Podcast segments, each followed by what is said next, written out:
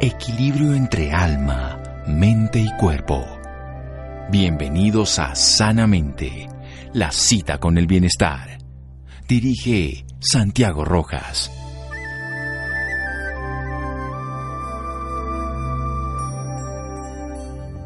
La habilidad de hacer una pausa y no actuar por el primer impulso se ha vuelto aprendizaje crucial en la vida diaria. Daniel Goleman. Buenas noches, estamos en Sanamente de Caracol Radio. Estamos hablando siempre aquí de temas de salud, de bienestar, de tener además alimentación saludable.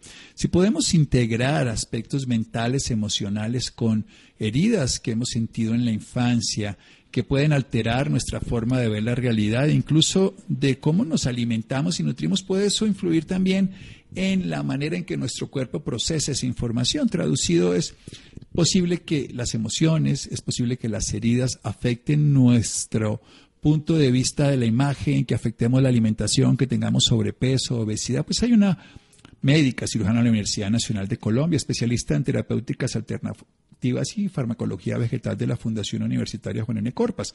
Es licenciada en Ciencias de Educación con especialidad en Química de la Universidad Estatal Francisco José de Caldas en Colombia. Ha hecho diplomados de Nutrición y Manejo de Emociones de la Universidad de California, entre otros títulos. Es fundadora y directora científica de Medicina para la Estética, clínica especializada en obesidad y tratamientos de peso saludable. Es conferencista internacional con manejo de rejuvenecimiento facial no quirúrgico y tratamientos para la obesidad. Ha sido docente invitada por la Fundación Corpas. En el 2009 obtuvo el el premio al mérito ejecutivo como una de las ejecutivas sobresalientes de Boyacá. Cuenta con más de 20 años de experiencia y ha tratado más de 7.000 pacientes en este tema que nos compete hoy, el sobrepeso y la obesidad, con una aproximación bastante particular, que es la que vamos a aprender de ella ha llevado a un método que lo vamos a escuchar ahora, sus cinco no negociables, algo muy puntual que permite a las personas hacer algo que es mejorar sus hábitos de alimentación, que en últimas son siempre esenciales para la vida. De este método también habla en su canal de YouTube y en el 2020 lanzó su primer libro, se llama La domadora de mamuts, y después creó este segundo libro que se llama Emociones a la Carta, pero hablemos precisamente de quién es ella y que nos cuente algo al respecto de cómo enfrentar esta pandemia que puede llegar a ser en el 60% de la población de sobrepeso y obesidad. Mi querida doctora María Bernarda Vergara, buenas noches y gracias por acompañarnos. Doctor Santiago, muchas gracias por esta invitación. Para mí es un placer y un honor estar acompañándolo esta noche.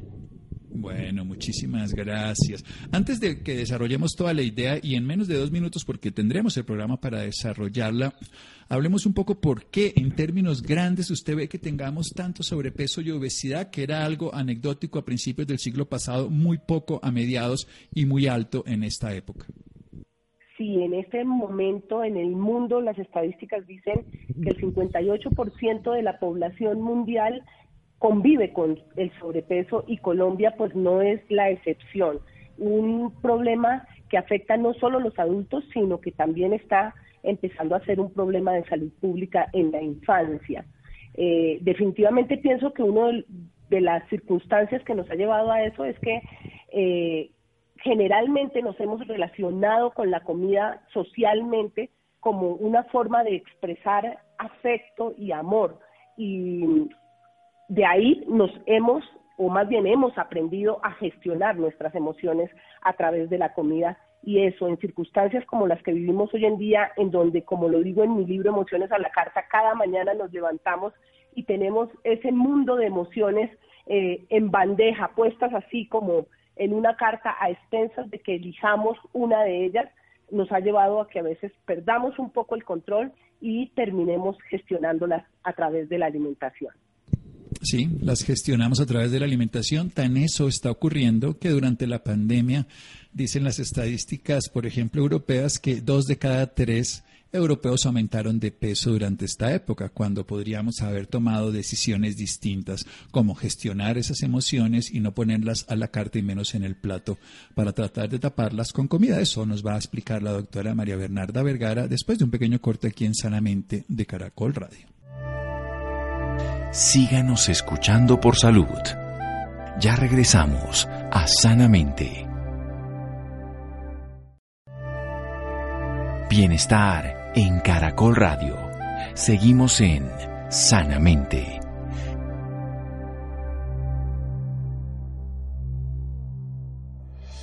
Seguimos en Sanamente de Caracol Radio con una médica cirujana de la Universidad Nacional con diferentes posgrados, especialidades, dedicada a toda su especialidad médica a enseñar a las personas a trabajar el tema de la nutrición integral, desde lo afectivo, lo emotivo, lo biológico, por supuesto lo adaptativo. Nos habla además en dos de sus obras y en un canal de YouTube de esa relación con el alimento. Y nos está contando que ahora el alimento siempre ha sido así, pero más en esta época lo hemos relacionado socialmente con una expresión de afecto, de amor, y que cuando no gestionamos bien las emociones, pues terminamos derivando la manera de hacerlo a través de la comida. Hablemos de esos cinco no negociables, doctora María Bernarda Vergara, que usted expresa en su libro La domadora de mamuts. Sí, eh, quise yo plasmar en el libro el resumen de las cosas más importantes que he venido observando en estos 20 años y un poco más de tratar pacientes con sobrepeso. Una de las cosas que debemos entender es que el cerebro del paciente que convive con el sobrepeso tiene unas características que lo llevan primero a no reconocerse y segundo a llenarse de excusas para poder iniciar un proceso que lo saque de este punto. Eso no es porque el paciente quiera tener o comportarse de esta manera. Eso es porque las características y las producciones de las sustancias que gobiernan nuestro cuerpo se alteran en la medida que hemos tenido unas acciones inadecuadas en, la, en, nuestra alimentación. Entonces, ¿qué ocurre? Si yo pongo en este paciente muchas complicaciones o muchas trabas para que logre el objetivo que se está planteando, va a ser muy difícil que el paciente se adhiera al tratamiento. Entonces, en ese orden de ideas, he planteado poner la forma más elemental y más fácil para que él logre esa adherencia pero hay cinco puntos que considero que no se pueden negociar en ese proceso. Como digo yo en mi consulta, yo negocio todo, negocio los gustos del paciente, los alimentos que más les gustan, los horarios en los que pueden eh, hacer su proceso para lograr esa adherencia, pero hay cinco puntos que no podemos negociar y los resumí en la domadora de mamuts. No sé si quieres que hablemos de Por esos supuesto. cinco puntos. Claro que los quiero poner claros porque son geniales. Los que le hemos leído los dos libros de la doctora sabemos que son no negociables porque es que hay que partir de hechos. Hay cosas que no son negociables. Una relación de pareja uno debería hacer y no lo hacen las parejas. Y uno debería hacer eso. Uno tiene que decir hay cosas que son inadmisibles, hay otras que son indispensables. Para mí es clave. Hay cosas inadmisibles en mi relación y cosas que son indispensables. Las demás todas son negociables y todas son adaptables. Y si uno no tiene claro, después es cuando se conflictúa. Ah, es que yo no sabía, es que eso es tácito. No, las cosas tácitas se resuelven, por eso existe la ley. Y uno, y el desconocimiento de la ley no exime al responsable de los actos. En este caso, ¿cuáles son esos no negociables suyos, doctora María Bernarda Vergara? Claro que sí. Entonces yo siempre digo que uno de los motivos por, el, por los cuales los pacientes fracasan en, el intento de entrega de peso, primero es porque no saben qué quieren. El paciente sabe que quiere entregar peso, que quiere estar en otro peso, pero no sabe cuánto tiene que entregar, no sabe cuánto tiempo se va a demorar en entregarlo y no sabe cuál va a ser ese cómo o ese camino que debe eh, eh, transitar para poder llegar al objetivo. Entonces, lo que yo planteo es que como en todo en la vida, cuando yo quiero tener éxito en cualquier cosa en mi vida, debo generar un proyecto y ese proyecto debe tener unos tiempos, unos responsables, una forma de auditarlo para yo poder saber que estoy en el camino correcto y que voy a llegar a donde quiero llegar. Entonces, para, mi- para que mi proyecto dé resultado, y por eso digo que con no negociables tú puedes lograr cualquier cosa que te propongas en la vida, hasta entregar esos kilos que no te pertenecen, el primero de ellos es la organización. Yo puedo tener toda la intención de querer entregar el peso, pero si yo no me organizo en mi día y dejo al azar mis acciones, segurísimo que como lo digo siempre voy a terminar en la tienda de la esquina con, consiguiendo lo que no me sirve para lograr el objetivo. Entonces, para organizarme debo tener varios puntos. Lo primero, y que debo entender claramente, es que si yo quiero producir los neurotransmisores que me van a mantener constante en mi proceso, debo hacer que el menú que voy a tener me enamore. Por eso es que yo negocio con los pacientes cuáles son los alimentos que les gustan y de qué manera los vamos a consumir para que puedan ser aliados en la entrega de peso. El menú me debe enamorar. Si yo empiezo este proceso odiando lo que me voy a comer, mi cerebro me va a defender porque esa es su función, porque yo me voy a sentir que estoy poniendo en riesgo mi sobrevivencia. Lo segundo, después de organizarme, y es generar mi menú, saber que tengo mi lista de compras, organizo mi nevera y tengo una agenda que coincida con mi día de trabajo. Yo puedo tener todo listo en mi lonchera, pero si mi trabajo no me permite sacar el tiempo para sentarme a comer, pues tampoco lo voy a cumplir y no voy a lograr el objetivo. Después de eso viene la constancia. La constancia yo la llamo en el método que es la forma en que vamos a auditar que la cantidad, la calidad y la frecuencia del, del alimento que voy a consumir esté adecuado con mi objetivo. Entonces, constantemente en una frecuencia específica yo debo verificar qué es lo que necesito, qué es lo que mi cuerpo necesita de acuerdo a la hora del día, de acuerdo a la posición del sol. Se nos ha olvidado que nosotros somos seres de la naturaleza y que actuamos como todos los seres de la naturaleza, eh, con base a cómo el sol está sobre nosotros. Nosotros creemos que somos diferentes a las plantas o a los animales y eso no es real. Nuestro cuerpo produce sus hormonas y sus neurotransmisores en diferentes momentos del día y para eso necesita unos insumos específicos que si yo no se los doy, él no va a poder producirlos. Por eso necesito constantemente auditar que lo que estoy consumiendo es lo adecuado. Luego viene la disciplina.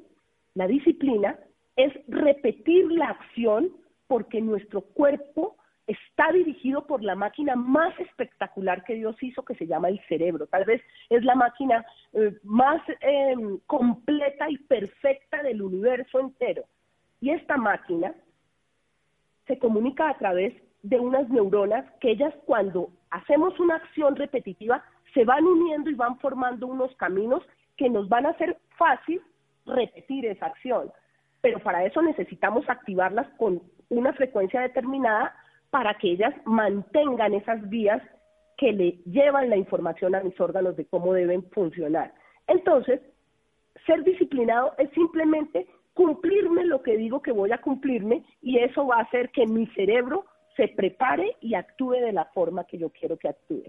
Y voy en tres, debo organización, constancia y disciplina. El cuarto punto, que para todo el que quiere entregar peso creería que es el primero, es la voluntad. Y resulta que el paciente que está luchando con el sobrepeso siempre dice, es que no tengo voluntad, doctora, es que yo fracaso porque mi voluntad no funciona bien. Pero lo que no sabemos es que la voluntad no depende de nosotros mismos, así su palabra, eh, la palabra lo, lo, lo interpretemos así. La voluntad necesita que tú no estés sintiéndote eh, en un problema o que tú no estés sintiendo que tu sobrevivencia está en peligro. Porque cuando tu sobrevivencia se pone en peligro, tu cerebro bloquea tu voluntad para que tú actúes de una manera que de pronto en conciencia no lo harías. Yo siempre digo, a veces las que somos mamás sabemos que hay momentos en que si el bebé está en peligro, hacemos unas cosas que uno después dice, yo por qué hice eso, yo cómo sostuve eso, o yo cómo llegué a ese sitio, si, si normalmente no lo hubiera hecho. Es porque mi cerebro bloqueó mi voluntad para que yo actúe en pro de la sobrevivencia. Igual ocurre con la comida. Cuando yo tengo hambre, mi cerebro siente que estoy en modo eh, de peligro. Me va a bloquear la voluntad y voy a terminar comiendo cualquier cosa sin, sin control.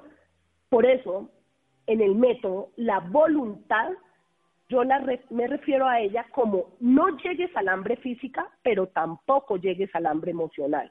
¿Por qué? Porque cuando tus emociones te avasallan, cuando ya le entregaste el poder a las emociones, pues si no tienes una acción programada y premeditada, simplemente vas a actuar por instinto. Y por último, viene la conciencia, que la conciencia es poder hacerme cargo de mí mismo, poder decir, este sobrepeso que tengo es el resultado de unas acciones que he venido realizando repetitivamente por mucho tiempo. Es decir, he optado por un hábito que no me ha llevado al resultado que yo espero.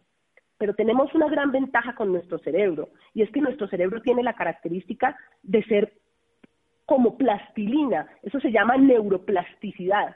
Él puede haber aprendido un hábito que para mí no me está llevando a donde yo quiero ir, pero si no me hace feliz, si ese hábito no me gusta, yo tengo la capacidad de cambiarlo a través de esa característica de mi cerebro.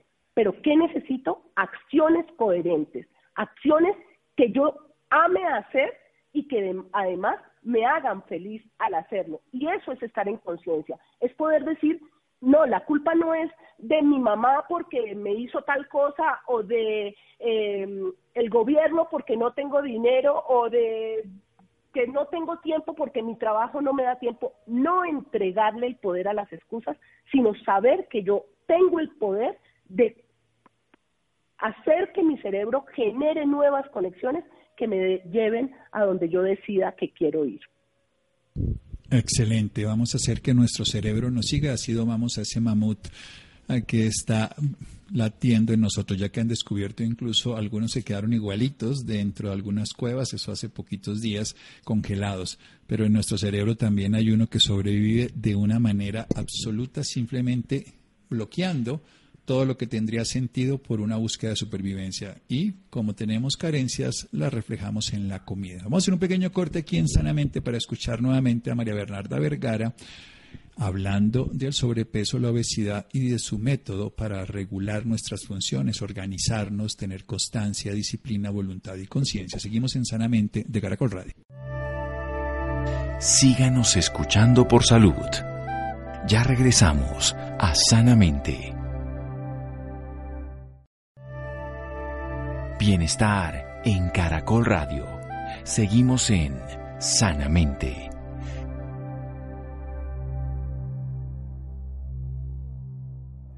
Seguimos en Sanamente de Caracol Radio, una médica de la Universidad Nacional de Colombia con diferentes posgrados y que se dedica al tema de la obesidad y el sobrepeso, autora de dos libros, un libro La domadora de mamuts y otro Emociones a la carta, intermedio de editores. Nos está hablando de que hay que aprender a trabajar con su propio cerebro, ese ese cerebro que en la persona con sobrepeso y obesidad y ese hipotálamo, que es una parte del sistema nervioso, que de maneja uno una forma de ver la vida diferente seguramente al que no lo tiene. Por eso no es tan simple, simplemente como decir la voluntad y no lo pone un cuarto punto en su no negociable. Dice que uno cuando va a hacer un proyecto tiene que saber cuánto tiempo lo va a hacer, cómo lo va a hacer, un proyecto con tiempo y hacerse responsable. Por eso nos dice los no negociables, que lo organicemos como un menú que nos enamore para que nuestros neurotransmisores afectivos también estén dispuestos a ese tratamiento, a ese proceso de vida, a ese modo operante para el resto de nuestra vida en ese, con un menú que va a desarrollar también y una agenda que va a estar adecuada al tipo de trabajo y actividad que esa persona haga todos los días.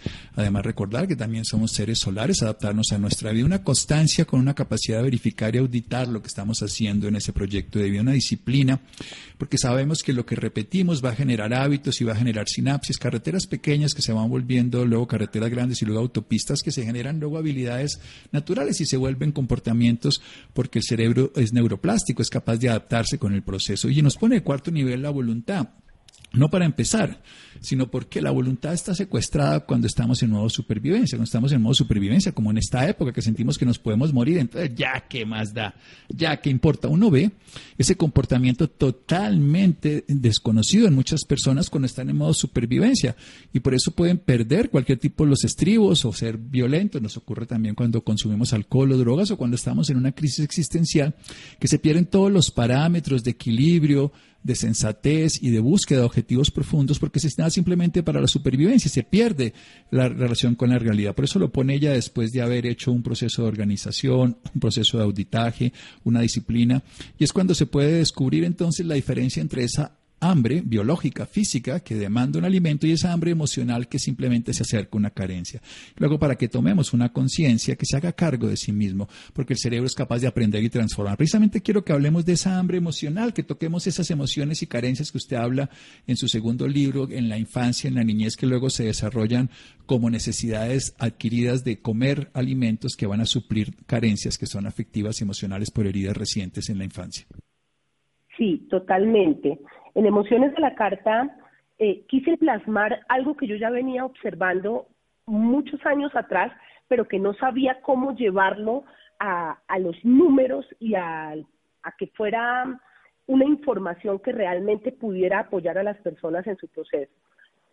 Lógicamente, entrar en cuarentena a todos nos, nos retó de una manera u otra. A mí, por ejemplo, me retó teniendo yo que cambiar la forma en la que venía haciendo mi consulta en los últimos 20 años, en donde atendía a las personas en un one-to-one y donde periódicamente me veía con ellas, pero de pronto no tenía la, la posibilidad de ir recolectando la información emocional de la forma en que lo pude hacer ahora en cuarentena cuando tuve que plantear mis talleres virtuales para poder hacer el acompañamiento de muchas personas, no solo en Colombia, sino fuera del país, con el lanzamiento del primer libro.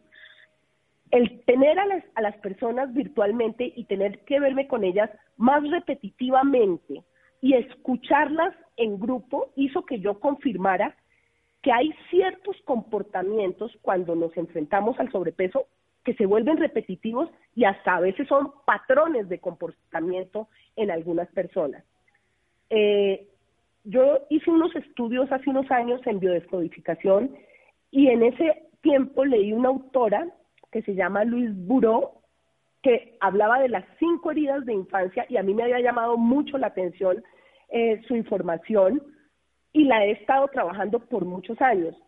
Sin embargo, cuando empecé a observar el comportamiento de mis pacientes, ya al estar yo casi que en un seguimiento permanente en estos nuevos talleres virtuales, empecé a ver que al profundizar y al querer encontrar la raíz de por qué tomó esta persona la decisión en algún momento de su vida que el sobrepeso fuera una decisión para su vida, empecé a encontrar que no era suficiente con que tuviéramos el menú, con que estuviéramos organizados, con que aplicáramos los cinco no negociables, porque sí, eso nos daba un resultado contundente a la hora de buscar esa meta, que es ese número en la báscula que, el paciente está buscando, pero que a pesar de que cuando llegábamos allí yo seguía sintiendo que había un dolor o había una circunstancia con la que ese paciente lucha para tratar de devolverse a ese camino que tanto dolor le ha causado.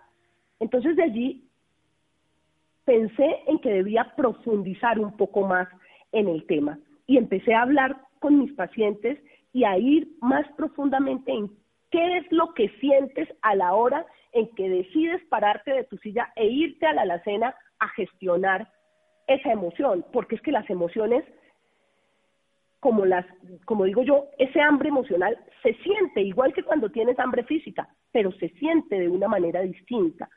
Cuando empezamos a buscar en profundidad qué es lo que sentimos, empezamos a entender que hay dolores que a veces no están en la actualidad, sino que la situación actual nos los vuelve a traer a la conciencia. Por eso es que decimos reaccionamos, porque hubo una acción primaria en algún momento de la vida que vuelve a llegar a nuestro presente y ahora reaccionamos a esa circunstancia. En Emociones a la Carta lo que hice fue a través de testimonios reales de mujeres reales que quisieron compartir eh, su testimonio, revisar cada una de estas heridas que han quedado desde la infancia y ver cómo hay características que se repiten en algunas, en algunas personas y que nos llevan a determinar cuál va a ser nuestro comportamiento de adulto. Una de las conclusiones que yo hago de esto es entender que cada uno de nosotros tal vez ha vivido no una, sino de pronto cada una de las heridas de acuerdo al enfoque que le dio a una situación vivida eh, en algún momento de la vida. Y eso puede que la herida no haya sido una situación gravísima por la que yo haya tenido que pasar, sino que mi subconsciente, que es como reaccionó ese niño o ese adolescente en ese momento que lo vivió, queda con esa información y me la vuelve a traer a conciencia cuando ya de adulto tengo que volver a enfrentar una circunstancia similar o que me recuerda esa acción primaria que viví en algún momento. Bien, y cuando nosotros podemos darnos cuenta de esa emoción, que es obviamente muy, muy de la pequeña infancia, que probablemente no sea tan clara, ¿qué debemos hacer? Bueno, lo que yo he propuesto y lo que les propongo a mis pacientes eh, y también a través de los libros, es que una de las cosas que debemos entender es que esas circunstancias externas que yo he llamado los mamuts, que son circunstancias que están y que no vamos a poder cambiar. Y como siempre digo, las circunstancias externas simplemente son circunstancias. Lo que hace la diferencia para que yo realmente me pueda convertir en mi propio domador de mamuts es entender que esas circunstancias me hablan de mí. Esas circunstancias están presentes para que yo me descubra a mí mismo y me reconozca a través de esas circunstancias. Es decir, lo primero que yo debo hacer cuando reconozco la emoción es ver qué enfoque le estoy dando a esa circunstancia.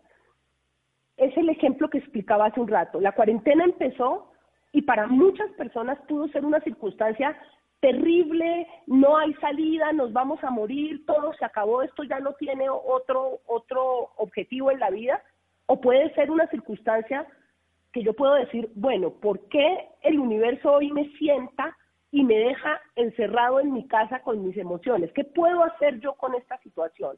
¿Cómo puedo tomar esta situación como algo positivo para mí? Cuando lo empiezo a reconocer y a enfocar desde otro punto de vista, obligo a mi cerebro a que busque nuevas soluciones. Es que si entendiéramos que el cerebro es nuestro mejor aliado y que él responde a todo lo que nosotros hacemos, pensamos y decimos, la cosa sería distinta. Porque seguramente en vez de agobiarme por el problema y dejar que ese problema me avasalle, lo que puedo pensar es, ¿esto para qué llegó a mi vida? ¿Qué es lo positivo que puedo sacar de esto? O si no está tan positivo, ¿cómo puedo transformar esta circunstancia? Tal cual como con la comida física, este es un cambio que no se va a dar de un momento para otro. Este es un cambio que yo debo hacer con constancia, disciplina, debo tener la voluntad de hacerlo, pero sobre todo debo estar en conciencia de que la situación está presente y que si está presente, tiene que ver conmigo mismo, porque nada me ocurre en la vida por casualidad. Generalmente las circunstancias llegan a mi vida es para darme la posibilidad de que yo deje salir lo mejor de mí, que yo pueda utilizar esas capacidades que mi cerebro tiene para conseguir esas soluciones a algo que de pronto estaba estancado o estaba quieto porque no había tenido la oportunidad de vivirlo. Entonces, para mí el primer punto es darle un enfoque diferente a las situaciones. Es verlo como oportunidad por difícil que parezca, por difícil que parezca. Eh, siempre les digo, tú puedes llegar con 100 kilos a consulta. Yo sé lo difícil que es convivir con 100 kilos, pero por difícil que parezca esto, pregúntate si tú haces un cambio de esta situación, ¿qué sale a relucir de ti? ¿Cuál va a ser esa persona? ¿Qué va a tener esa persona cuando haya logrado ese objetivo? ¿Cómo va a ser esa persona?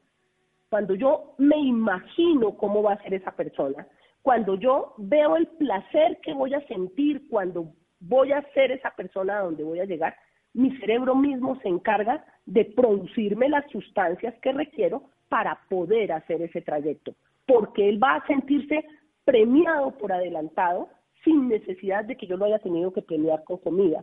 Simplemente el hecho de ir cumpliendo ese paso a paso, el hecho de irme cumpliendo esos pequeños objetivos en el día a día, seguramente me van a encaminar cada vez más hacia la meta que estoy soñando. Es que tengo que partir de ahí, que eso yo no lo hago solito, eso es el resultado de las órdenes que yo le voy a dar a mi cerebro, porque es mi cerebro evolucionado el que tengo que empezar a trabajar, porque para llegar a los 100 kilos me basé en mi cerebro primitivo, que yo lo llamé en el libro el cerebro cavernícola, el que solo me permitió pelear o huir, el que me decía, tienes un problema, vete corriendo y ve a comer lo primero que encuentres para que no sientas el miedo o no sientas eh, ese malestar que te produce esta circunstancia que estás viviendo.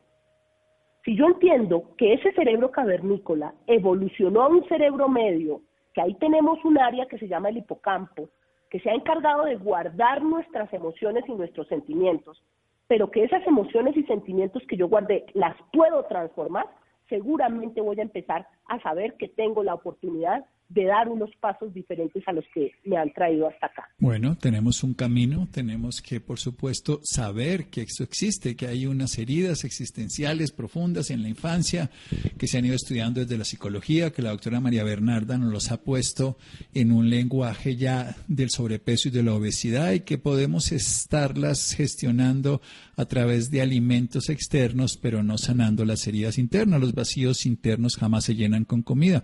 Eso lo hacemos todos los días y nos damos cuenta que es lo que nos va a llevar a sobrepeso y obesidad con todos sus problemas. Usted ha atendido a un número importante de pacientes. Se cuenta que ha tenido 7.000 pacientes con el diagnóstico de sobrepeso. ¿Qué es lo más difícil que tienen las personas frente a este tema, doctora María Bernarda Vergara? Ya para terminar.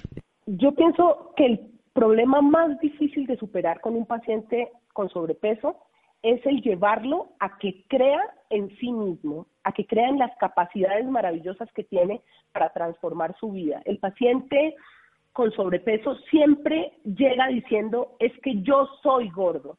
Y esa es una de las frases que eh, trato de cambiar desde la primera consulta. Yo no acepto esa frase porque yo les digo siempre, tú no eres gordo, tú estás en sobrepeso y cualquier circunstancia en la que tú estés que no te haga feliz es susceptible de ser cambiado. Eh, yo puedo decir, yo soy mujer, eso no lo puedo cambiar, o yo soy, eh, mi piel es morena, eso no lo puedo cambiar. Pero si yo estoy con sobrepeso, eso es algo de lo que yo me puedo hacer cargo y con mis acciones puedo llevar a que sea diferente. Pero es muy difícil que el paciente con sobrepeso se lo crea, crea que él tiene la capacidad de cambiarlo. Entonces es donde más trabajo debemos hacer y en donde más nos concentramos en llevar a estas personas a que sepan que tienen la capacidad de cambiar cualquier cosa que no los haga felices en su vida y que además tienen la capacidad de crear todo lo que esté a su alcance, es decir, todo lo que se hayan imaginado o llegado a su cerebro están en capacidad de crearlo a través de sus acciones. ¿Cuál es la primera forma de hacerlo? Haciéndonos cargo de nosotros mismos, porque finalmente las heridas de infancia están eh, eh, definidas como ese vacío que quedó entre lo que ese niño esperaba y lo que los adultos le dieron o lo que recibió.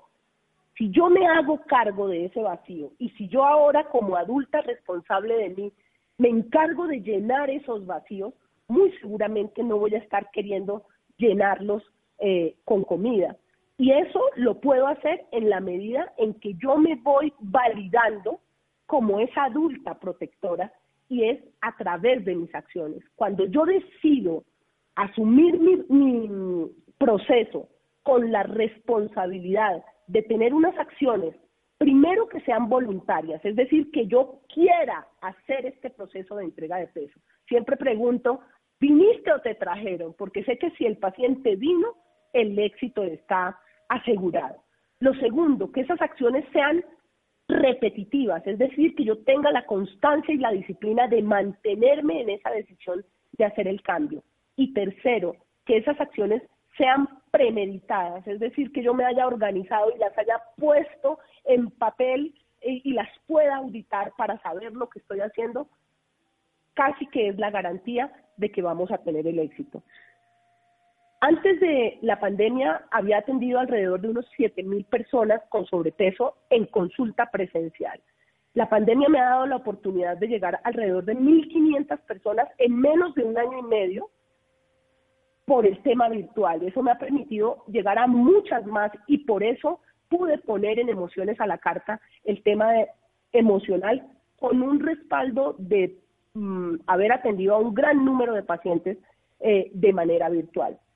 Pero lo que hace la diferencia entre cuando estaba en la consulta presencial y ahora que estoy manejando esto a través de talleres virtuales, es que he podido hacer que las personas se conecten, y, suena literal, se conecten tanto virtualmente, no solo con el método, sino se conecten con ellas mismas, porque al no poder salir de sus hogares, al tener que estar en sus hogares, no había la excusa de no tengo el tiempo, no alcancé a llegar, no pude ir a la consulta, cancelo la consulta. Aquí era conectarse contigo mismo y con tus emociones. Cuando tú logras conectar la emoción y saber que la emoción no es buena ni es mala, la emoción hace parte de la especie humana y eso es lo que nos ha permitido sobrevivir. Pero cuando tú no peleas con la emoción, sino la abrazas y preguntas, ¿qué vienes a decirme? ¿Qué es lo que necesitas hoy expresarme? Y entiendes que la emoción siempre te está hablando de que te hagas cargo de algo de lo que has oído, en ese momento logras conectarte con tu cuerpo, escucharlo y tu cuerpo es perfecto. Siempre te va a decir qué es lo que necesitas. No solo comer físicamente, sino qué es lo que necesitas permitir entrar emocionalmente a tu alma y a tu cerebro. Bueno, perfecto, doctora María Bernarda Vergara. Recordemos que tiene dos libros que ustedes pueden también seguir en su canal de YouTube y tiene dos libros, La amadora de mamuts y Emociones a, a la carta. Descanse, doctora María Bernarda. Muchas gracias por acompañarnos. Doctor, muchas gracias a usted por esta invitación maravillosa y claro que sí. Voy a descansar hoy sabiendo que esta información está a disposición de todo aquel que esté sufriendo por el tema del sobrepeso, porque yo sé lo que se siente convivir con él. Muy bien, así es. Seguimos en Sanamente. Muchas gracias, doctora Vergara, de Caracol Radio. Síganos escuchando por salud. Ya regresamos a Sanamente. Bienestar en Caracol Radio. Seguimos en Sanamente.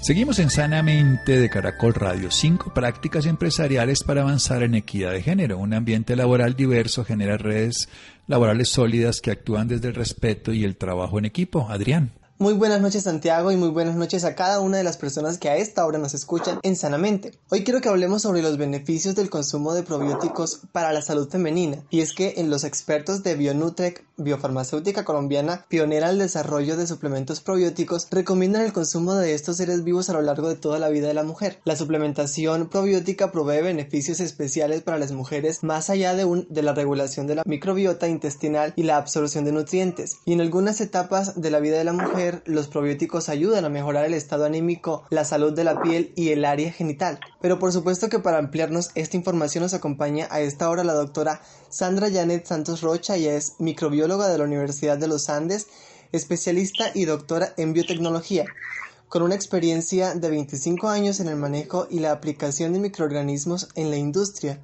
procesos de desarrollo de productos alimenticios, farmacéuticos, suplementos, productos veterinarios y agrícolas, y con 13 años de experiencia específica en el uso de probióticos, desarrollo de productos a base de probióticos e investigación en los mismos. Doctora Sandra Santos, muy buenas noches y bienvenida sanamente a Caracol Radio.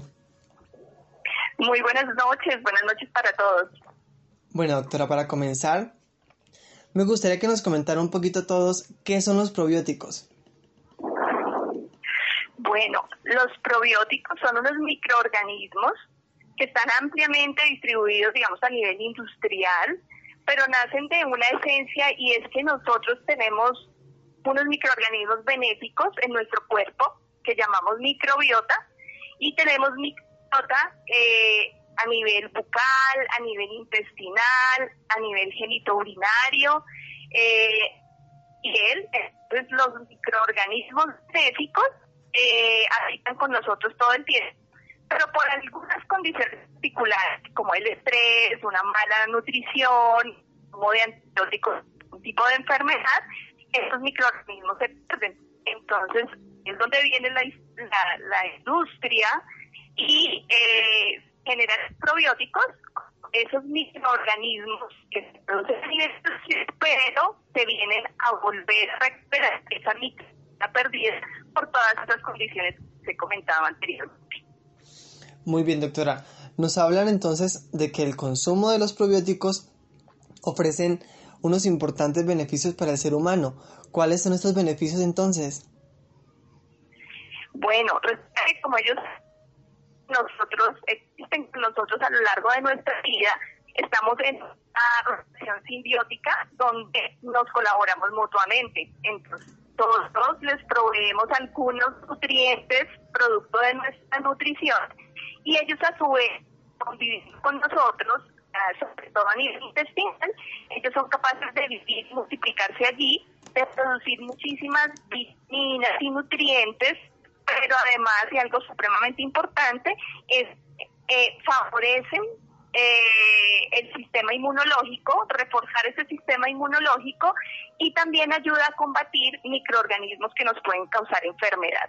Entonces, al estar allí conviviendo con nosotros y efectuando esa función benéfica, el resultado o la consecuencia va a ser un bienestar en general. Entonces vemos que los probióticos, estando, digamos, eh, con nosotros eh, en equilibrio, vamos a tener un beneficio a nivel inmunológico, a nivel intestinal, a nivel hepático, a nivel eh, respiratorio, de piel, a nivel cognitivo y de estado de ánimo también. Entonces, ellos son unos microorganismos que en su mayoría se encuentran en el intestino, pero la salud intestinal, la consecuencia de una buena salud intestinal es un en todos los sistemas y los probióticos se vuelven tan importantes para nosotros. Perfecto, doctora. Y en el caso específico de las mujeres, ¿existen algunas etapas en las cuales deberían consumir estos microorganismos específicamente? Claro, además de los beneficios normales que tienen los probióticos para todos los seres humanos en todas las etapas de la vida, a nivel de la mujer existen unas condiciones particulares donde ellos se envuelven y juegan un papel muy importante. Entonces, además de estos beneficios que les comentaba, final y que con consecuencia tiene bienestar general, eh, también tenemos pues, nuestra microbiota vaginal eh, y nuestra microbiota en nuestro sistema genitinario. Allí ellas tenemos unas eh, bacterias benéficas y también por muchas condiciones, cambios hormonales o de la vida de las mujeres, se pueden perder. Entonces nos volvemos presa fácil de microorganismos oportunistas que pueden causar alguna infección, ya sea urinaria o también eh, vaginales. Entonces los probióticos juegan un papel muy, importante allí. Eh, un consumo de probióticos eh, de manera regular nos pueden, digamos, bienestar intestinal y debido a la cercanía, a la cercanía que hay eh, la, la con la zona intestinal, pues eh, se ayuda o hay una labor eh, y podemos obtener una salud eh, eh, vaginal apropiada. Entonces empecemos desde cuando nace eh, nuestras mamás, cuando nacen, cuando nosotros nacemos, nos proveen esos primeros probióticos van a empezar a ejercer esa acción protectora. Entonces, las mujeres cuando tienen sus partos vitales, tomen los probióticos de los bebés. Entonces, durante la etapa de embarazo y lactancia, es muy importante esa, esa microbiota intestinal poderle dar a de todos sus beneficios probióticos. Entonces, ma, está en de la lactancia y consume probióticos de manera regular, va a poderle brindar a su bebé eh, una protección a nivel, digamos, de eh, intestinal y también a nivel inmunológico.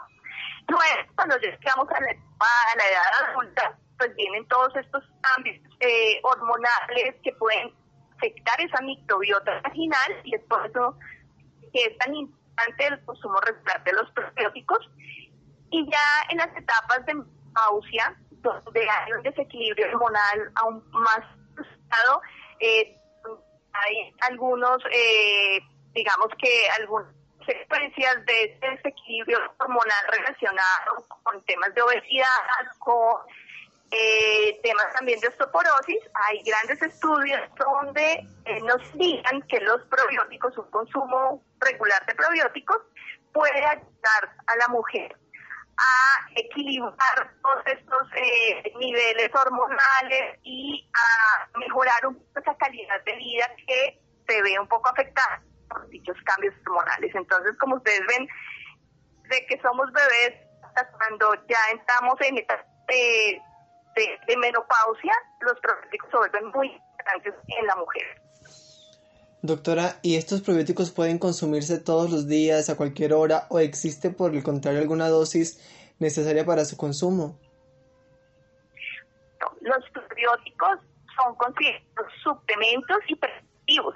En el mundo se consideran así, entonces su regular diario es el mejor para curar dicha protección de, los humanos. Entonces, la recomendación es poder consumir probióticos todos los días. No hay efectos eh, contraproducentes, no hay contraindicaciones, tanto es sobredosis, porque digamos que habita normalmente, pero lo que no ocupa un espacio a nivel intestinal o en la superficie abdominal, luego son eliminados eh, naturalmente por el cuerpo. Entonces no hay una sobredosis de estos, se pueden tomar normalmente todos los días. Eh, existe algo y es que microorganismos son una población, se necesita ya una carga de microorganismos importantes, ya que nosotros los vamos a consumir y pasan por estómago, ahí hay una mortalidad, necesitamos que lleguen unas, unas cantidades interesantes de probióticos a nivel intestinal. Y por eso, digamos, las personas que consumen probióticos en las etiquetas que se habla de billones y de billones, lo más recomendable es consumir probióticos en recuentos de billones de unidades tomadoras de plonia para asegurar que tengamos carga suficiente que el intestino y que nos haga toda esta labor de protección probiótica. Entonces, eh, eh, es súper recomendable, súper recomendable el consumo diario y el consumo de probióticos con conteos de billones. Muy bien, doctora Sandra Janet Santos, muchísimas gracias por acompañarnos esta noche en Sanamente y brindarnos esta importante información.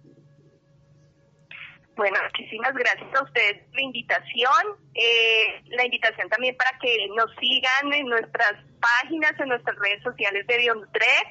Eh, estamos eh, muy complacidos de poder compartir información de valor. Para nosotros los probióticos son muy, muy importantes y queremos de alguna manera poderles mostrar las bondades y las verdades acerca de los probióticos. Entonces nos pueden seguir en nuestras redes sociales, arroba Bionutrec, en Instagram o Bionutrec Latam en Facebook. Muchísimas gracias por la invitación. Bueno, ya lo oyeron, Bionutrec en Facebook e Instagram para encontrar un poquito más de información sobre este importante tema. A Santiago y a nuestros oyentes, muy buenas noches y que tengan todos un feliz descanso.